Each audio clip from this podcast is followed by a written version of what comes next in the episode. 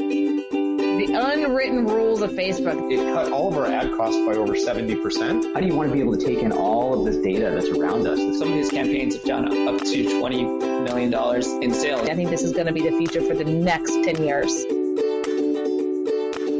And now here is The Win with your hostess, serial entrepreneur, marketeer, and chief sexy boss, Heather Havenwood.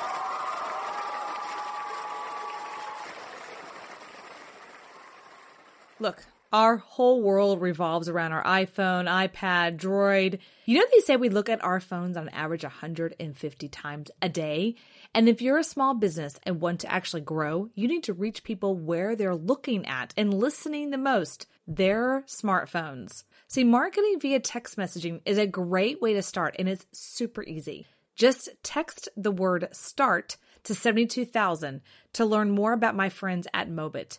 They're marketing experts and they will show you how to use text messaging for your business and to get more leads and convert them amazingly. Again, text the word START to 72,000. Again, that's text the word START, S T A R T, to 72,000.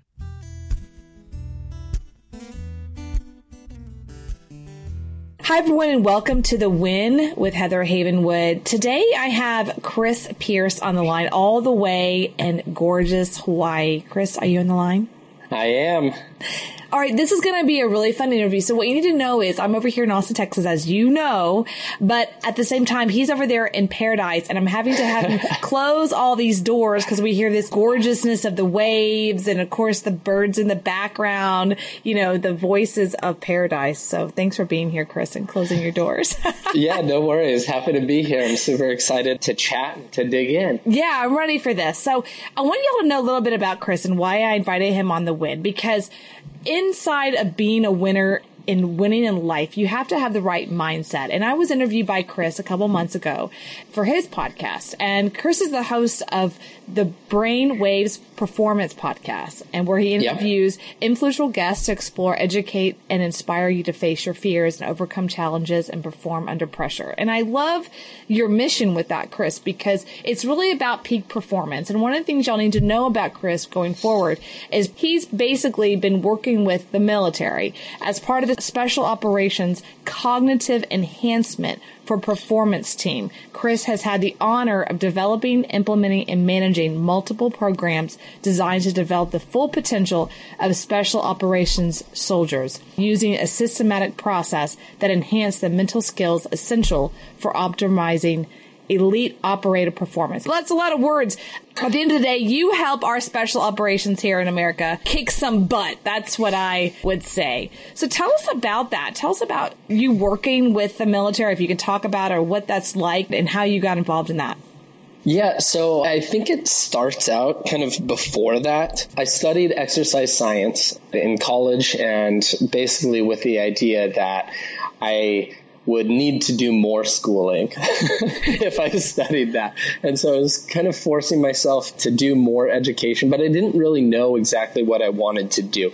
I knew that I liked the fitness world. So I got into a master's program and they offered a wide variety of directions to go to. And so I took a course called Philosophy of Movement. And this was really my stepping stone into this performance psychology psychology or sports psychology world. And it helped me to identify why I connect with the things that I do physically. So why do I surf? and why growing up did I play baseball and soccer and just have a passion for these things and skateboarding. And it was gaining that understanding of who I am as a person and the movements that I like to do that really started me on this path of how you can enhance the performances that you do, whether physical or just daily tasks, parenting, to by leveraging your mind. And so I started down this path, ended up getting my master's, started working with a company called Dean Sports Consultants who trained professional surfers. So I did that for three years. And then there was this opportunity to work with the U.S. Army. Based on the experience that I had had working with both groups as well as one on one, I got this invitation and moved out to North Carolina at Fort Bragg, where they train the Special Forces soldiers. And so I tell you, I give you that intro because I think that it's important to identify that I did go to school for this, but I also had a background before just jumping into working with, you know, some of the most elite soldiers in the world. But it was a really awesome experience where basically we just help them to identify what makes them tick. Because you talk about an optimal mindset, and I think that there's a misconception out there that there is a single optimal mindset that everybody should just get to. And I don't believe that to be true. I think that we are all individuals and that we all function completely differently. The main thing that we did with the Special Forces guys was helping them to identify what makes them tick. Because one guy might need to think about his family and the gratitude for them and the patriotism, or somebody else might just need to get mad. Mm. You know, and that anger fuels them and gets them to the right energy levels and the right emotional state so that they can function at an optimal level. So, what I try to help people do, mm-hmm. as well as the soldiers, is identify what that is and then help build in techniques so that they can get there. It's really interesting because, I mean, you know, movies and also watch interviews of special forces or ex special forces, as they call it, or retired. And you're right. We have a particular view, I think, as a society that if they're in special forces or an army or military or that high level, they are driven by one thing right? And yeah. I don't think that's really true, is what you're kind of pointing out. I mean, that's coming to mind, of course, is the American Sniper, right? That movie just came yeah. out. I'm in Austin. I think that kind of hits home for me because he was from Dallas and there was a lot of talk about him. And you can watch the movie and I would assume based on the movie that he was well let me ask you what do you think he was driven by did you watch the movie i have seen the movie yeah. and also read the book and I mean, it's hard to pinpoint, sure. you know, to yeah, make assumptions, but here. it seemed like him. And I've found this to be true of every sniper that I've worked with, mm-hmm. and I haven't worked with a ton, but the few that I have worked with, they of all people are very driven by the performance itself. So being excellent at what they're doing mm. which oftentimes is very, very different from regular special forces soldiers because they may be more driven by more external things can you give us an example? And this is really important. I want to bring this back to entrepreneurship for a second because speaking, they're in the army and then there are special forces and then they're a sniper. There's a different level. There's a niche. And what you're saying, there's possibly some common denominator of what drives them. And this is really important in entrepreneurship because we're told certain things to do in entrepreneurship, but sometimes you have to really look at what's really driving in the background is what you're saying. Yeah. One of the biggest things that I found was there's this brotherhood that they mm-hmm. want to be part of. And there definitely is an aspect of, I don't want to call it peer pressure, but for lack of a better word, we'll call it peer pressure. But it's basically making these connections, relationships, you know, just being a bad A that does a lot for them and pushes them forward. And then you do have the influences of, of rank, of looking good in front of, you know, certain people and accomplishing certain things. Where I think with the snipers, at least the ones that I met, they're less driven by the rank and looking good and more by that specific task. Mm, like being really good at the task. Right. And they've chosen something that is very specific and they just want to be really, really good at that. I get that. It's almost in the business world, it's like someone chooses a particular profession, like a particular kind of lawyer or a particular kind of real estate or construction.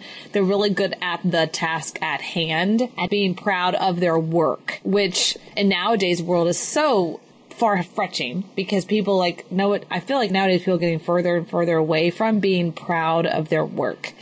Is mm. that accurate in saying that that's kind of what they're driven by, being proud of their work? That's definitely what I've seen. And not to say that other special forces soldiers don't have that. I just really identified it quite a bit with the snipers.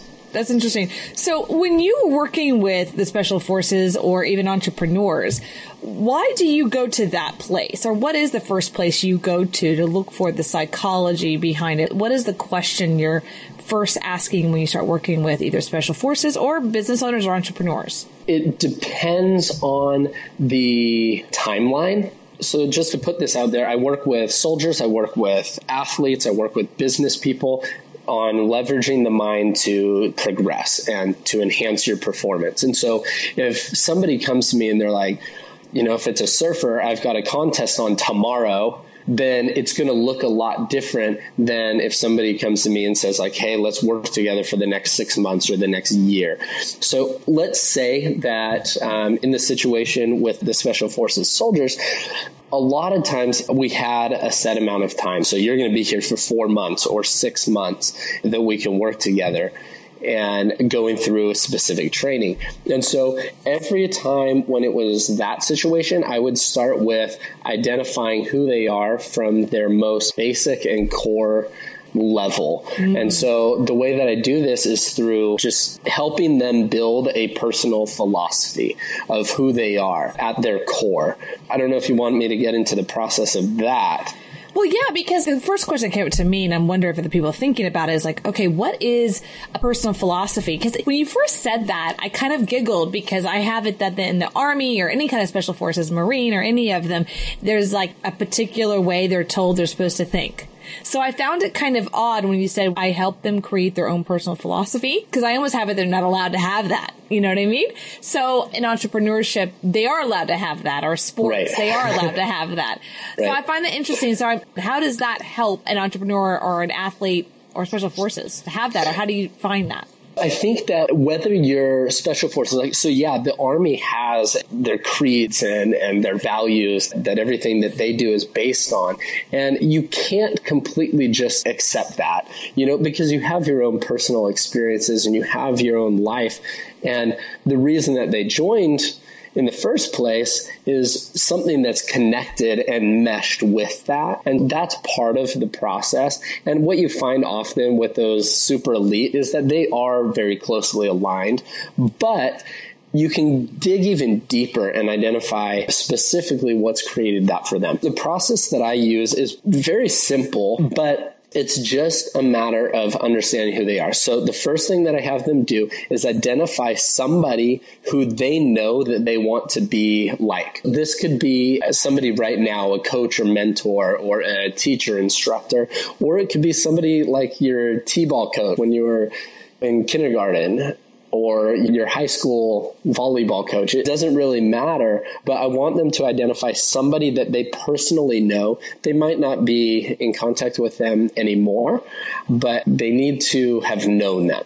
Okay, so they identify that person and what it is about that person that they want to emulate or put into their own life. The reason I have them do that is because it's easier to identify strengths and just cool stuff about somebody else. Let's play for a second. Do we mind? Can we play? Yeah, yeah. Okay, great. So let's see. For me, I'm going to throw it out. All right. So people are going to, the moment I say it, I'm ready for like the judgment of hell to come towards me. So Do not judge me. Donald Trump. So. Well, wait, hold on, hold on. You might be jumping ahead. Do you know Donald Trump? Oh, no. Like, have you met Someone, him? Oh, I have to meet and, them. And I say this because the second one is somebody that you have not met. Oh, okay. that you want to be more like. Someone so the first is it has to be somebody that you personally know. So for me, for example, is my dad. My dad is very, he owns his own business that has provided for his family, and I want to have that. He is very calm in every situation, and I try to be like that as well. He's an action taker and gets so much stuff done. So those are just three things about my dad that I really want to emulate but he's somebody that I know that I've seen intimately. So I have the separation between my dad and my second one, who I don't know that I hope to interview one day, is Will Smith. Great guy. And it's funny because a lot of people just connect him to the movies, where I connect him to the interviews that he does, where he talks about the passion and the hard work and the difference between skill and talent and just working his butt off to get good at the things that he's not good at. And so I'm stealing the thunder here. But so for you. Yeah. Someone I know. Oh, there's a mentor of mine, Richard Flint or Joe Sugarman. And for them, for me, they're just so, God, they, one, they've been through a lot in their lives, but they're consistent you know, and they hmm. just barrel through things with just this glide and this energy of calm and clarity that I just so would love to emulate and have that experience. And when you're around them, you just want to tell them everything about you and all your deep dark secrets and you've no clue why and they don't ask you they just like sit there and smile and go okay you know that's yeah. them. And then Donald Trump. But Donald Trump for me has this look, this is who I am. This is what I've done. I have a lot of scars. I have a lot of wins and I have a lot of scars. And you can't take any of that away from me. You can't take away the scars. You can't take away the wins. This is me. Like me, not, doesn't matter. This is me. Right. And no matter what his philosophy is or politics or view or whatever that is, to me, the fact that he just has that stance that's so clear and he's willing to alter it. Like, you know what? I had this stance and then I have new information and I'm making a new choice. And people get all weirded out by that. I just have this massive amount of respect for someone that can just publicly, I mean, so publicly make a decision and then change it reevaluate, you know, renew the situation or just stick with it. I just have such respect for that. Right. Okay. So do you see what you did there? You identified things yeah. in two different people that you value. You find those things important and would like those to be part of who you are. Oh, absolutely. I'd love to tell everybody to F off. Not worry about any of it. so I like starting out with that because one, it's easier to focus on somebody else yeah, and, yeah. and identified their strengths and the things that you would like to do better at and things that you would like to do in somebody else. And it's just a good icebreaker to get kind of that dialogue going and get you started on who it is that you want to be right? So the next step that I take is I actually I have a PDF for this and I can send you the link to it for, for the listeners to go through this process themselves. But the next step is I have a list of values. If you want to do this on your own, Google list of values and you'll get like I mean mine I think there's 60 just to simplify it, but you can get lists of like 400 right? And so all I want you or the person to do is go through a list of values and identify the top five most important things that make you tick. So things on this list might be family, prestige, enthusiasm, love of learning, mm-hmm. right? So there are different core things or values, we call them, in your life that you identify with and you say that, yeah, this is why I take the actions that I do. And there's also a connection back to this list that you choose in your top five, just to keep it simple. I found five is a good number because three is pretty easy and the next two people really struggle with. Mm. And so I want them to take some time to really dig in. And that's why I chose the number five. and let me ask you this. So how does finding the values, identifying a person that you know and don't know that you would like to be more like, how does that correlate for athletes, but also entrepreneurs and business owners? How does that correlate to performance in a day to day life, or does it? So here's the thing. I believe it was Zig Ziglar who said that motivation is like bathing. That's why we recommend it daily. I've never heard that quote, and I love Zig Ziglar. Really? Oh my god! Well, it just makes so much sense because people often think about nobody's motivated all the time, and so it's really going through this process is identifying the things that are most important to you, and then at the end, once you have the philosophy actually created, where you've written out your own personal philosophy, then you implement that into your daily life. And so it becomes part of who you are as a constant reminder that you have, that you read to yourself every morning, that you read every night before you go to bed. And then you're using it as a tool so that when you have difficult decisions or those crappy, hard days, that you can leverage this philosophy or the core values of who you are and who you want to become so that you can increase that motivation so that you can do what is necessary to be successful even when you don't feel like it. Mm, that's really powerful. I mean, like right now I'm thinking about Tony Robbins. When I think of a motivation, I think of Tony Robbins. yeah. Yeah. you know, someone said to me recently, because he just had some stuff going on in the news at a seminar, and they said, so what you're saying is when you go to a Tony Robbins seminar, you pay whatever thousands of dollars and what you get is a chair in a room full of other people for four days. Like, yeah, and some motivational music. Like, yeah, you pay four grand for that. Yeah, yeah, yeah. You know, and you look at that concept. If you look at it, you get a chair for four days, you know, so a hotel room with a bunch of the people and some music. Yeah, but why do people do that? And I think the motivating factors, like you said, it's because we desire to feel like we're motivated. My mentor I actually talked about motivations not necessarily gets people to action. It's more enthusiasm of something, purpose of. And I think yeah. that's what you're identifying is like get, get beyond the motivation and get to the enthusiasm, what's going to drive people towards something. I'm adding that. Is that correct? Am yeah, no, definitely. Because at the end of the day, you're talking about athletes, talking about soldiers, talking about business people. They're all about results. Mm-hmm. And so this is just a tool to help them get those results. And I've not been to a Tony Robbins workshop, but I know several people who have, and they absolutely love it. And but part of the struggle is when you get home.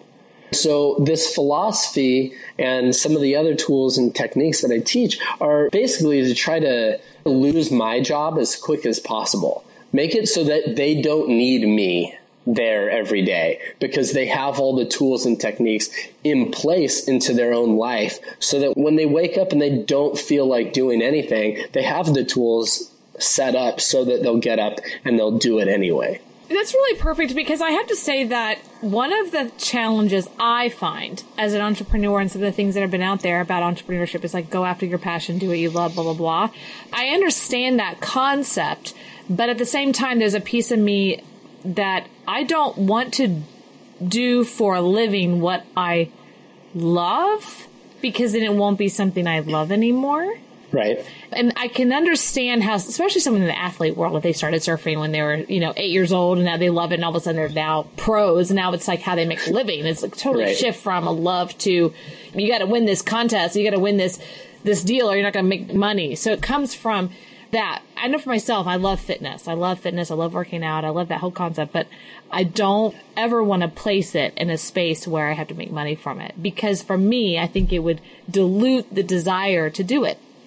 Right. So the funny thing is those who are the most successful yeah. as far as we'll say like financially and like end results, just winning are those who do enjoy it and and so it's funny because people oftentimes get burnt out you know and then the thing that they were passionate about and that they love becomes a hassle and they yeah. stop enjoying it and anybody that i work with I want them to maintain that passion and that love. And the funny thing is, you reignite that, and that's when they do their best looking at surfing, I don't know how many of your listeners follow surfing, but Kelly Slater has been, they call him the most winningest athlete of all time. He's got 11 world titles. The guy's still in the top on the world tour at age 44, and he started when he was 18. Wow. And so he's had this amazing career and he's had ups and downs for sure. But what you notice is when he's got his ups, it's when he's just happy and he's just going and he's doing it and he's surfing. And when there's not contests on, he's doing surf trips and just finding the passion and the joy of the travel and the wave riding. So, so I want y'all to listen to this because here's somebody, and I'm not familiar with him, right? But I can understand what you're saying. When he finds the joy in his work, he succeeds and he's winning over a period of time. And you know, it popped in my head just now, and I'm curious if you've done any psychology on her. And if you haven't, that's fine. We can skip it. But I am curious about it. Ronda Rousey. We all know that she had a winning streak and then she had this big tournament and big contest and then she lost this tournament, right? And it was this devastation. And what's interesting about her is that she really hasn't come out much in the public since then. Now, I don't know anything about her. I haven't read too much. It's very one inch deep of what I've read. But I would say, I would insert that in, she got too much into her head about that particular fight versus getting back to why she was doing and the love that she has for her work. You know what I mean? And Yeah. she got into that egocentric side of her because she did all these massive number of interviews before the big fight. And the other girl didn't do as many. Right? She kept it to what I call mental state of that zone. And Ronda was constantly doing interviews. She took every interview and she was like, I'm going to kick her butt. I'm going to kick her butt. I'm going to kick her butt. And then she got her butt kicked. Right? Yeah. So I found it interesting about that is that sometimes happens in entrepreneurship when we do business launches or when we do product launches or we're like, look at me, look at me, look at me. And all of a sudden, like, we just crash and burn, you know?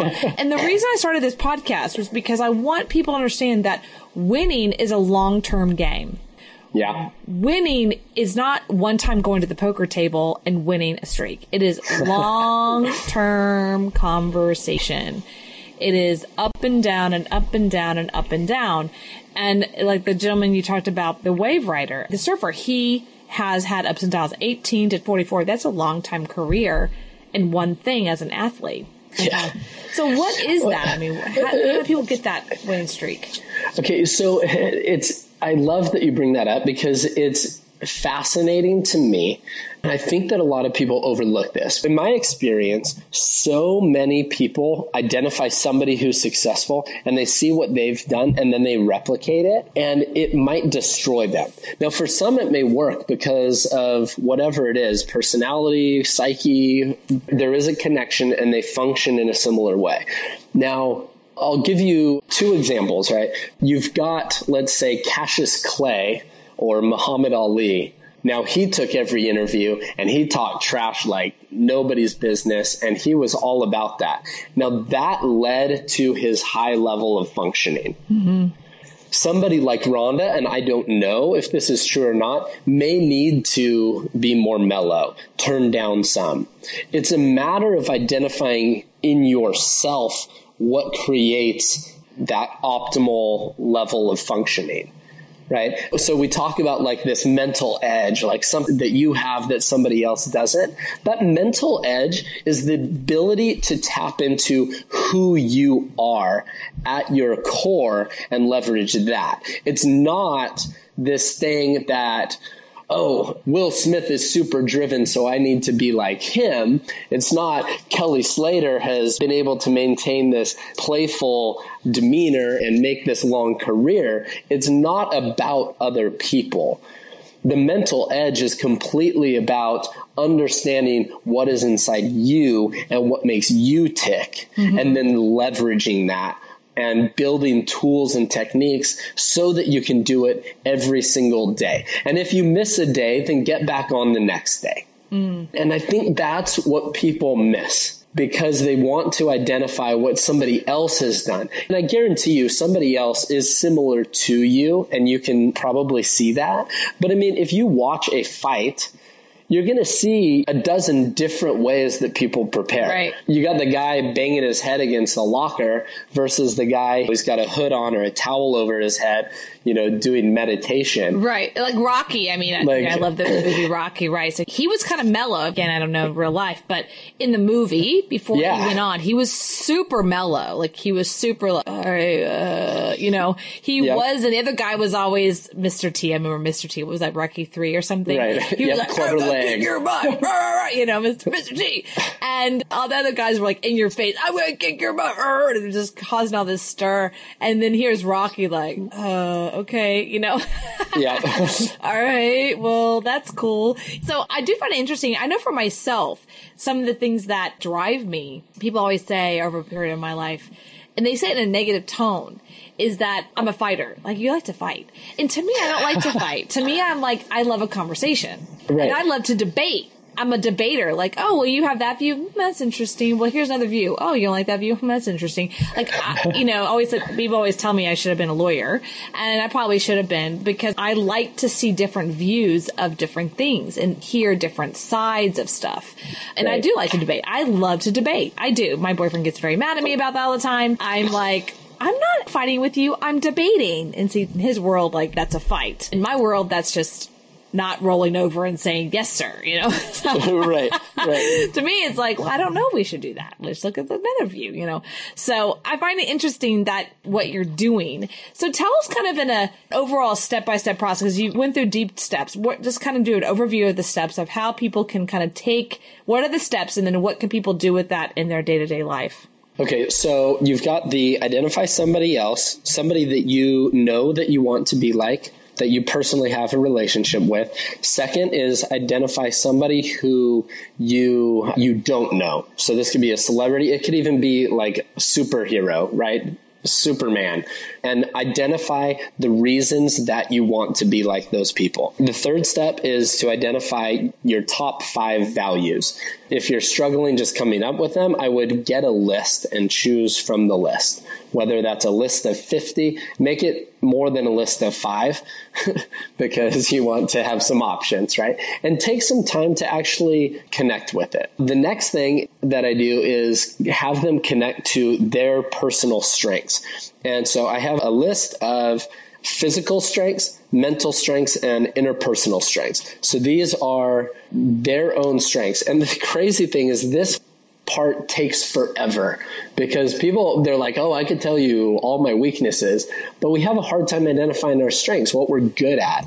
And we want to identify what we're good at because it's those things that give us the confidence to move forward okay? And so with physical this could be that you're good at running that you're good at yoga. It could be a very specific thing. It could be that you're just agile. You can climb rocks and jump on things. Like it doesn't matter. It's just what are you physically good at? Maybe it's I can sit there and pound out work for eight hours, right?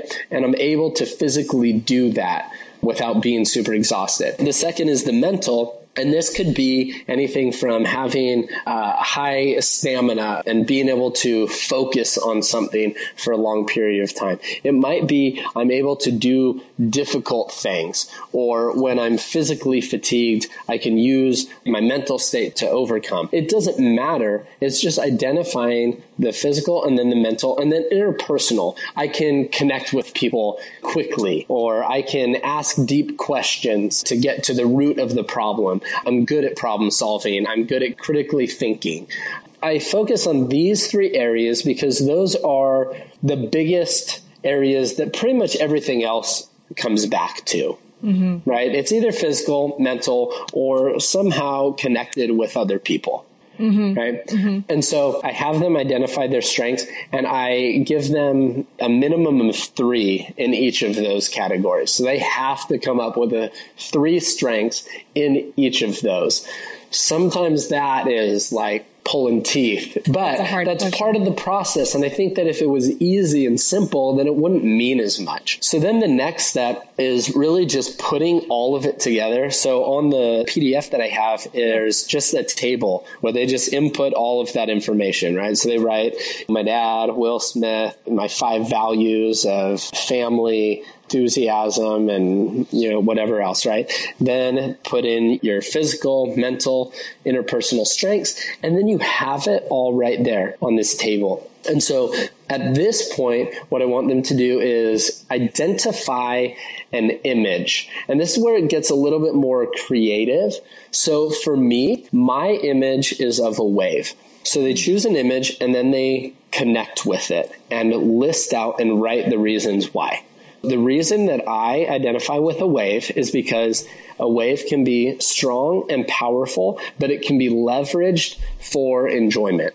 So at my core, I want to be strong and powerful and influential, but at the same time, I don't want to be taken too seriously. And I want to be somebody that can have fun and enjoy life. And that's what I see as a surfer that I really connect with who I am, right? And the reason that I have them do this is one, it gets them creatively thinking, but two, they say a picture's worth a thousand words. So all the other things that we've come up with, with the values and strengths, we're trying to tie to an image. Because let's say that you don't have time to read your philosophy, you can at least look at the picture and it's directly tied to that picture right? And this doesn't have to be a picture. I mean, it could be. I have a colleague that I worked with who his was the thinker, you know, the, mm-hmm. statue, the mm, thinker. Yeah. And so he actually had a mini one of those. And so that was his image that he leveraged to connect to the rest of his philosophy. So then the final step, once you've got the image and a description of why, the final thing that you do is write a philosophy. And this is where people really struggle as well because I'm not a good writer or whatnot, whatever excuse. But what I have them do is find something that they can replicate a song, a creed. Look up creeds. I mean, universities have them, the police have them, the military has them. Like, there are a lot of creeds out there. Mm-hmm. And the reason that I have them do that is because I want them to give it meaning, give it strength, and give it structure.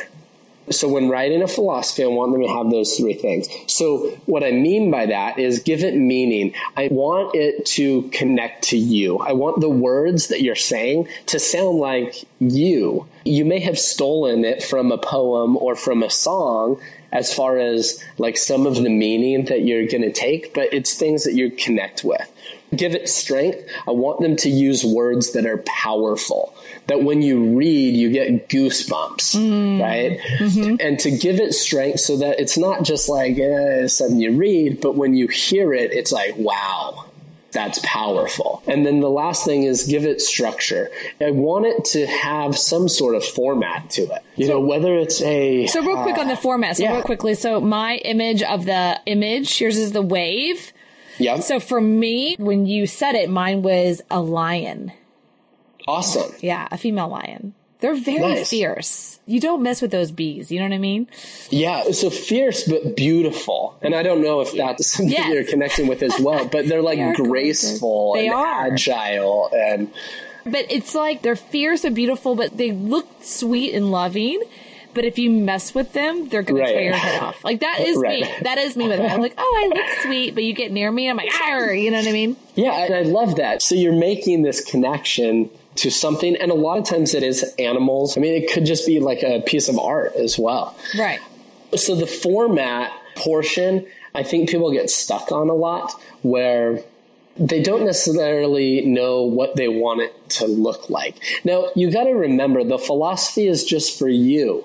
I mean, sure, you can share it if you want, but at the end of the day, the philosophy is written as something to motivate you, to help you connect to your passion, to your joy, so that you can get the results that you desire. Like you were saying, so that you can be consistent in those actions that lead to success. It's not success that we do, it's all the daily grind that we do that just leads to the success. And this is just a tool to help us do the sucky things that we have to do every day to get the success. I've had people that they copy a creed. So when I say copy, they're not writing the same words, but maybe they're using the format of every sentence starts with I am or mm-hmm. I will, or maybe they're just using part of a song and they're taking words from that song and then inputting the information that they got from their values and from their strengths and they're putting it into that song, but they're just using the song as a bit of a format or structure. And then you write it down. You spend some time to physically write it. And it can be as long or as short as necessary for you to connect with those people that you want to be more like, to your values, and then to your strengths so that you can make difficult decisions, that you can do the crap that it takes to be successful, that when you don't feel like doing it, you can get up out of bed and do it. At the end of the day, that's really all that we're trying to do with creating a philosophy. You know, I love this. I just want to tie it up is like, Here's the thing when you're talking about the winner philosophy in life, when you're not taught this stuff in school, you're not taught that. You're taught to be there at 7.30 in the morning, sit there for eight classes. Every 45 minutes, you change classes or whatever it was for you. And then you just listen, listen, listen, listen, listen, do, do, do, do, and then go home and somehow you succeed in life, right? and then in business and in entrepreneurship as an athlete, it's totally different politics, yeah. anything you choose, lawyer, politics, whatever that is for you, being a doctor, it is different kind of winning philosophy. And if you don't sometimes know why you're doing what you're doing versus just like what they call just for the paycheck or working for the man, if you lose sight of the why, which is what you're pointing to. You're figuring out the why in a step by step process, the behind the scenes of the why of the pushing. I know that will make a big difference. I know for myself at a young age, when I was in the 20s and 30s, for me, it was all about making money, making money, making money, making money, making money. And somewhere along the way, I kind of lost myself in that because I kind of forgot why I was making the money. You know what I mean? Yeah. Like why I was trying to do what I'm doing. So this kind of puts a view of why am I doing a podcast? You know what I mean? Why am I having an interview? Why am I putting the time into this? What's the big picture other than the security of making money because I think making money is good. Right. Yeah. So I love that you're doing. And so how can people work with you and, and where can they find you and they want to raise their hand and say, yes, I'd like to work with you? The best way to contact me is through my website or my email. The website is brainwavesperformance.com and there's a email contact page there. They can go there to learn more about me. And it's not just me. We've got another mental trainer named Matt Vazani and then Karen Costello. We, we each bring a wide variety to the table of experience. Do you have group sessions or is this only one on one? We offer group sessions, whether large or small, uh-huh. whether it's a business, a small group of CEOs or coaches, a small group of athletes, or individually and one on one. Oftentimes we kind of go in that order. Like we have a large group and then some of them want to do something that's even bigger and stronger. And so they get a core smaller group together and then some of them want to work more intimately just one on one. We offer each of those, whether you're athlete, whether it's corporate training or if worked with dentists before. It really just depends on you wanting to leverage your mind to get better at something. My direct email is chris at brainwavesperformance.com and you can email me questions. I'm an open book. I really do enjoy helping people. Mm-hmm. There's also, I mentioned that we have this PDF. Yeah, I'll put it in the show notes. I'll send you the link, but you can find it on the website, oh, brainwavesperformance.com. It's titled Philosophy of Success. You can find it there, but I'll give you the direct to yeah, send me the link in on heatherhavenwood.com under podcast. I will definitely be putting this, no, this podcast as well as the link and your website there as well. So thank you, Chris, so much. Nice. Last words? Take action. Even if you're scared, and I think that we talked a little bit about that, you know, when I interviewed you, but just take some action and identify who you are. And that is going to be your biggest asset over trying to be like somebody else. Yeah. Leverage your own strengths and who you naturally are at your core. And by identifying that, you'll be able to perform at an optimal level versus trying to copy what somebody else is doing. Yeah, it's not good to be a copycat. It's, you know, it really is challenging to do that. I think sometimes people listen to people's stories because they want to copy what they're doing versus learn from the lessons and right. understand the lesson. Right? It's huge right now in entrepreneurship. And I mean, you talk about mentorship and like, okay, find somebody else that's doing what you want to do. And I get that from a physical standpoint, like a business. So yes, I can copy the business strategy and business plan. But what I'm talking about is in your day to day living, Yeah. who you are at your core. Like when you wake up in the morning, does the alarm that goes ah, ah, ah, help you, or do you need something like myself, who I wake up every morning to that song that goes, "This is gonna be the best day of my life." Oh, I should My do life. that. That's awesome. Right? So for me, that works. Somebody else might say that's the cheesiest, corniest thing I've ever heard, and that will not help me. Other people might need to have something that gets them like fired up. I've got a map that's part of Brainwaves. He has a 10 minute motivational video that he listens to every single morning. And for him, that gets him into that right mindset, right? And it connects him to his philosophy. So identify who you are and what makes you tick. Are you the best when you are high energy or do you need to be more mellow? When you're more mellow, do you need to be doing the meditation or are you listening to Bob Marley? All of us are so different Yeah. that we need to leverage those differences rather than trying to do what somebody else is doing. Now, you may find somebody who is similar to you. I say, oh, well, that looks like a good idea. I'll try that out. You know, and do it for two weeks and see if it works effectively. I love it. Let's But- try but yeah. Take action. That's great. Well, thank you so much, Chris, for your time today. And go check out Chris and talk to you soon. Thank you for listening to The Win with Heather Havenwood. Interested in coaching with Heather? Go to heatherhavenwood.com and sign up for a business discovery consultation. Here is your free gift for listening. Get three audio chapters of Heather's book, Sexy Boss How Women Empowerment is Changing the Rulebook when you text the word sexy to 72000. Again, text the word sexy, that is S E X Y, to 72000 and receive your three audiobook chapters. Number is good only in North America. For outside the USA, text sexy to plus one 323 457 2288. Text sexy to plus one 323 457 2288. Long distance charges may apply. Heather wants to hear from you. Questions you want answered on the show. Comments, interview requests. Email media at sexybossinc.com or leave a private voicemail. 51 Boss is me. Again, the number is 512 677 4763. Check out all of Heather's sites. heatherhavenwood.com, sexybossinc.com, e2lab.com, datingtriggers.com. This is a sexy boss Wrap. This podcast is a copyright of Havenwood Worldwide, LLC.